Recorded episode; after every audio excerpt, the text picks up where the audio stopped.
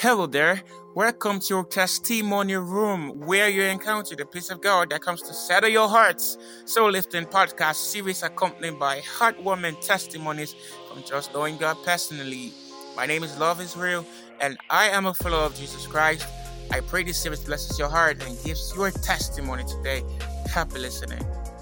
This is Testimony Room once again, and I believe you've been blessed so far by our Trust in God podcast series. Our first episode was Trust, our second episode was The Nature of Trust, and our third episode is Trust Without Boundaries. And as you listen, let the light of God shine in your heart.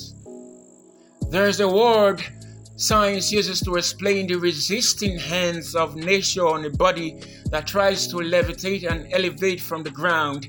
It is called gravity.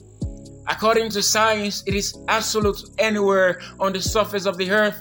The moment you think of and materialize a desire to lift yourself up, after a few seconds, you will have to get back to the ground because of gravity.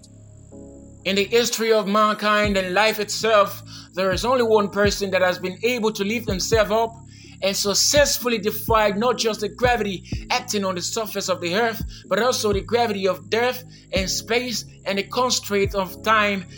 He did so in such a majestic way, and indeed it was a glorious triumph and victory. For it is written, O death, where is thy sting? O grave, where is thy victory? For the great and ancient one, the great absolute, has prevailed. And this great one who is absolute all by himself is Jesus the Christ. And so Christ Jesus offers unto you that which science haven't been able to offer to you. Christ Jesus offers to you the same secret of escaping the gravity acting on the surface of the earth.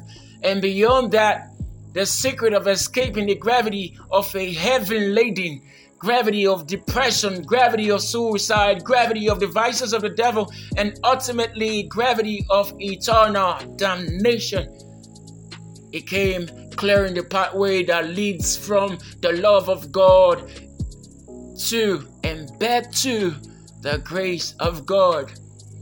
Like a man who mows the lawn and him himself being the path and way. Now he says, Believe in me and trust in whom you've believed. Confidently trust, rely on me, and you will find a way that leads to my Father. Habitually and perpetually work in me, and you will eventually meet Him who gave His dear Son up for your redemption, waiting at the edge of life that transcends into all eternity with hands wide open.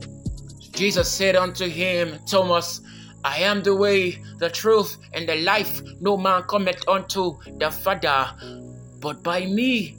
John 14 6.